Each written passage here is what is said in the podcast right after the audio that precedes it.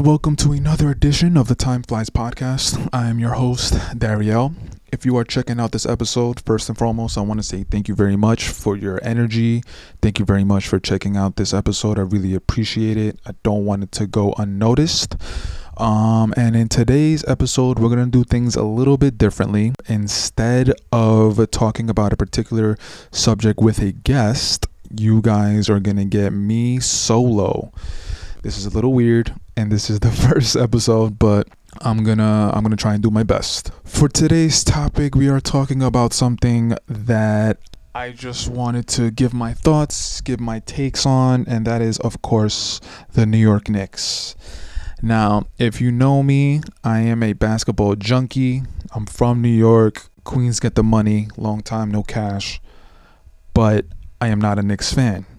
I grew up a Knicks fan, Knicks fan and they broke my heart every single year because Jordan, the greatest player of all time, broke New York people's hearts year in, year out, and I got tired of it. And then I I'm, i uh, let go of my New York Knicks fandom, and then I became a Laker fan because of Kobe, the Mamba, R.I.P. forever and ever in our hearts. And then uh, when Kobe retired, then I didn't really have a particular player. I just love watching the game. But anyway, going back to the New York Knickerbockers. Um, I'm seeing a lot of stuff on the internet, seeing how Donovan Mitchell was traded to the Cleveland Cavaliers, and the Knicks were trying to put together a package to get Donovan Mitchell. So basically, I'm coming onto this podcast because I'm one of the people that's actually happy that they did not trade for Donovan Mitchell. First, because in my eyes, Donovan Mitchell is not a number one. In my eyes, he's not a number two. He would be a solid number three. Donovan Mitchell, you cannot put the franchise on Donovan Mitchell's back. It's he he's an all-star caliber player, obviously, but when we're talking about someone trying to get you over the hump, especially in New York City, Donovan Mitchell's not it. And now let's get into the trade package that was rumored to be offered to the Utah Jazz. So the rumored rumored trade package was going to be RJ Barrett, Obi Toppin, Mitchell Robinson, and I believe it was three unprotected first round draft picks. If the Knicks went through with that, it would have been another another telltale sign of the Knicks giving away their best assets. And for once, they actually did not do that. And I am happy that they did not do that as an outside basketball fan looking into the Knicks organization.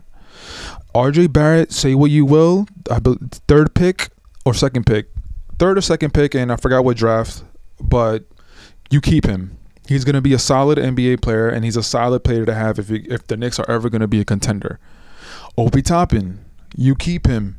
An athletic big who gets up and down the floor, and you haven't had an athletic big in how long? And yeah, he needs to develop his game as far as like putting the ball on the floor, as far as getting a shot, creating a shot.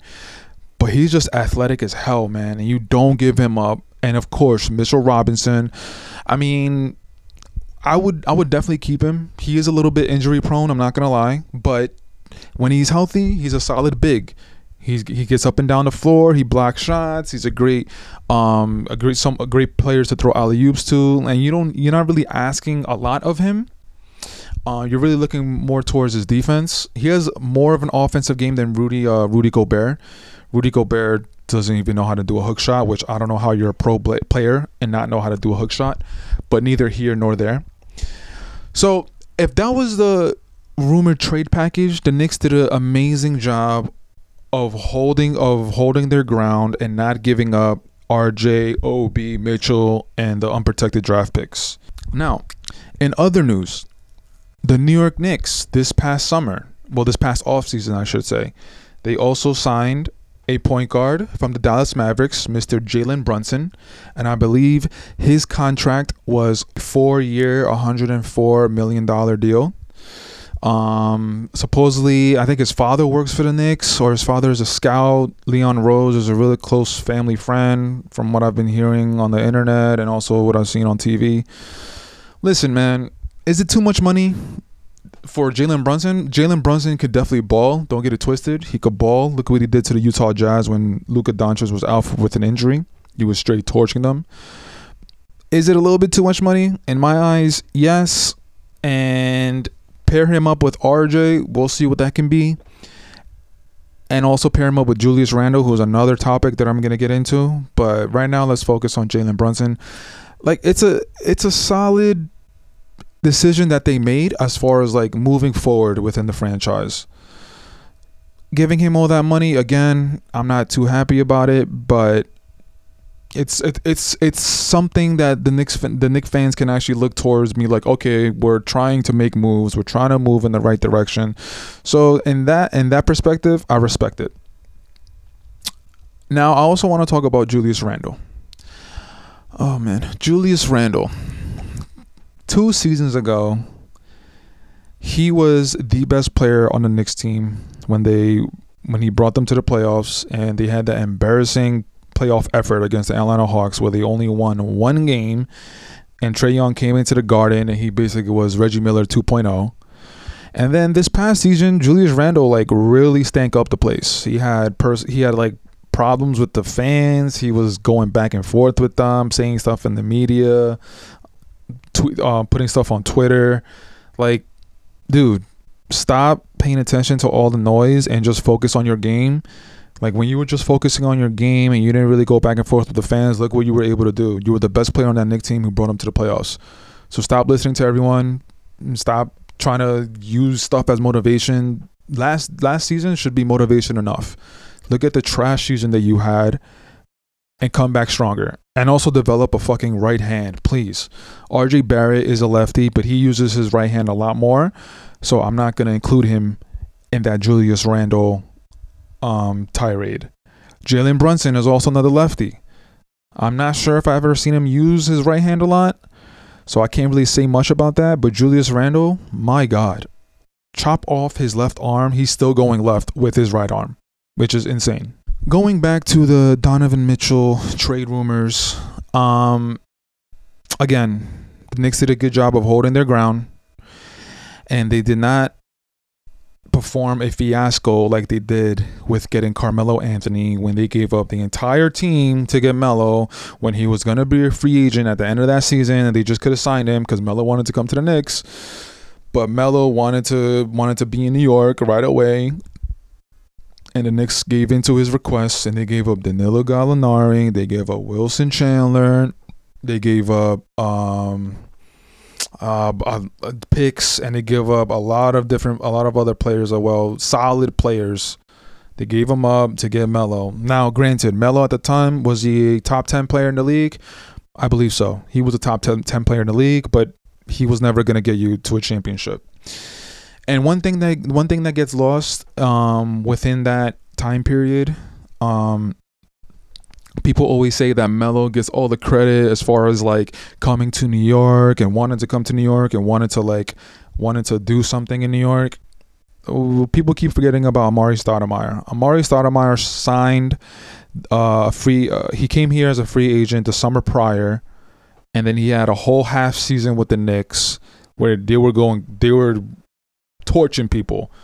They were Mike D'Antoni was the coach. It was an up and down offense, and Amar'e was uh, MVP conversation. But then I believe it was around February, and that's when the whole Melo rumor started to hit, and that's when Melo came to the Knicks, and it was basically Melo's team from there on out. And then Amar'e kept getting injured. But what I'm trying to say is that Amar'e was the one to first take that step into New York City. What I don't understand is how I get it NBA players, the way they look at the Knicks as far as the Knicks organization is a fucking joke, and it is. But if you are an NBA player and you come to the Knicks and you're able to make them relevant, I'm not saying that you have to make them a championship team. You have to make them a relevant team as far as going into the playoffs, go, making like deep runs into the playoffs, semifinals, conference championships, and hopefully a champ- championship run. You're going to be a god in New York. Look at Patrick Ewing. Patrick Ewing, he brought them to the 94 95 finals where they lost to Houston in six games, I believe, or seven games. He lost to Hakeem Olajuwon, which is what? He's top three, top five big men of all time. Respect to Hakeem the Dream. But Patrick, look at that, man. Look, look, look, look at his legacy. He's, he's regarded as the best New York Knick of all time, which, yeah, you can make, you can make the case, and in most cases, you're going to win that argument. He, he walks around New York City. Everybody loves him. Everybody respects him. Everybody reveres him. I don't. I get it. Again, NBA players they don't want to come to the Knicks because the Knicks organization for the past I don't know two decades has been a laughing stock, and the only successful season they had within the past decade has been the 2013 2012 season when Melo, Jason Kidd, J.R. Smith, Amar'e, Rasheed Wallace, Marcus Camby, it was a bunch of old heads, and they lost to Indiana in the second round. That's been the only successful season that they had in the past decade, decade plus. And as far as a market for New York, that's pretty sad. New York and LA should always be relevant. If New York and LA, the Lakers and the Knicks are relevant in the NBA, the league is a lot better. More eyes are going to be on the games the last time prior to that one season where Melo, um, where Melo and the Knicks lost to the Indiana Pacers in the second round, prior to that one season, the last time the Knicks were relevant was I mean, the 99 2000 San Antonio Spurs series where the Spurs won the championship and the Knicks were like Latrell Sprewell, Allan, Allan Houston, Charlie Ward, Marcus Camby. I mean, if you want to count that, then technically that's the last time they were relevant. But that was a lockout season, so I don't know if you can count that. So if so, if we're gonna take that one to the side, the last time they were relevant was in the '90s, when they were when the Knicks were going up against the Bulls every season, and they were always getting eliminated by Jordan. That was the last time they were relevant consistently. That is sad, and that is embarrassing. Which brings me back to the RJ Barrett point. The Knicks have extended the rookie contract of RJ Barrett for a four year, $120 million extension. I think is going to be worth it if they keep him. Hopefully, they keep him for the long haul. But the point of me bringing that up is because the last time the Knicks extended a rookie that they drafted was Charlie Ward. I'm going to repeat myself one more time. The last time the Knicks extended a rookie draft pick contract was Charlie Ward. RJ Barrett has been is the first rookie that the Knicks drafted that they've extended the rookie contract. This is what I'm saying with the Knicks, man. They have a embarrassing track record with everything. They can't get they can't keep consistent. I mean, people also want to point the finger at James Dolan. I mean, honestly, if we're taking a step back, James Dolan hasn't really been doing anything. He's been putting people in the position to make the decisions after Phil Jackson, which was a nightmare. I honestly, you can't even blame that that pick on James Dolan. Like Phil Jackson, he offered the job to Phil Jackson. Phil Jackson, as a coach, is one of, if not the best of all, all of all time. Eleven rings. Of course, you're gonna think that his his basketball mind is gonna is gonna convert is gonna equate to being a GM. Brilliant, but unfortunately, he didn't. I honestly can't blame James, James Dolan for that pick. I think that was an amazing pick. It just didn't work out.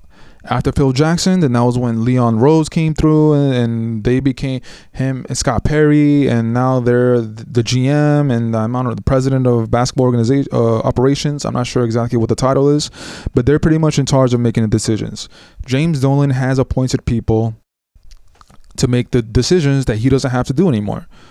Which again, if you if I say if everyone takes a step back, you have to acknowledge that.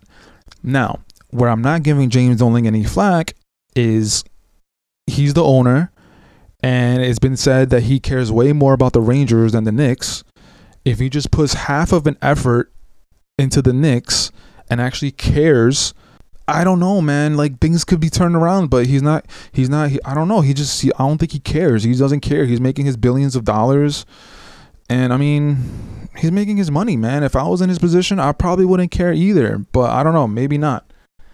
So, all of this to say, the Knicks, as far as the signing, the extension of RJ Barrett, as far as the signing of Jalen Brunson, as far as not giving up RJ, Obi, Mitchell Robinson, and the three um, future um, draft picks, the Knicks are they're not on solid ground, but they're making a respectable headway. You can look at the Knicks and you can see where they're going. There's still a lot to prove. Julius Randle, we got we paid him last summer, which was the which was the wrong which was the wrong choice because Julius Randle is not worth that kind of money. But of course, NBA market, you got to pay for what's out there. I get it, and hopefully this is the first of many positive steps that the Knicks are going to be taking forward. Probably jinxed all the Knicks fans. So we'll see. So for this episode, we're going to keep it short, sweet, and simple. Just wanted to get some stuff off my chest regarding the Knicks and how much of an embarrassment they were, but also how they made a smart decision in not giving up all those assets for Donovan Mitchell. As far as recording episodes, we decided to take a little bit of a break. It's been hard to getting people over to talk about a specific topic to record a pod. So we took a little bit of break, but we're going to start back up soon. And just to give you a little bit of a preview of what we're going to be talking about, we're going to be talking about, of course, that legendary Jay Z verse that he had on the G- DJ Khaled album, God Did song. God Did. And we're also going to be talking about movies my boy Mike. Shout out Mike. We already picked the next movie that we're gonna do. We're gonna talk about it. We're gonna release it. Hopefully you guys like it. Hopefully you guys enjoy it. Run the numbers up. You heard? You heard? And we're also and another and the BX Bodega Boys. They're gonna be making a return as well. And we're gonna be talking about a very specific HBO show that's in all three of our hearts that we wish never got canceled. That's just a little hint. So hopefully you guys stay tuned. So I'm gonna be signing off. If you guys checked out this episode, thank you very much. I really appreciate it. Um, as far as where you can catch time flies, it's gonna be in the description. All the links to Instagram, Twitter, the YouTube page. Go check out those YouTube videos that I put that I posted talking about Cudi, talking about the Watch the Throne album, Spider-Man movies, talking about Futures album, Jack Harlow's album. It's a whole bunch of content so if you guys want more content in the in the meantime, go check out the YouTube page. Also, make sure to rate, review, and subscribe to the podcast on Apple, Spotify, and Google. Check out the episodes there. And of course, hit that thumbs up on the YouTube channel and also subscribe to that channel. All right. For Dario, I am signing off and I'll catch you on the next episode of the Time Flies podcast. Peace. Time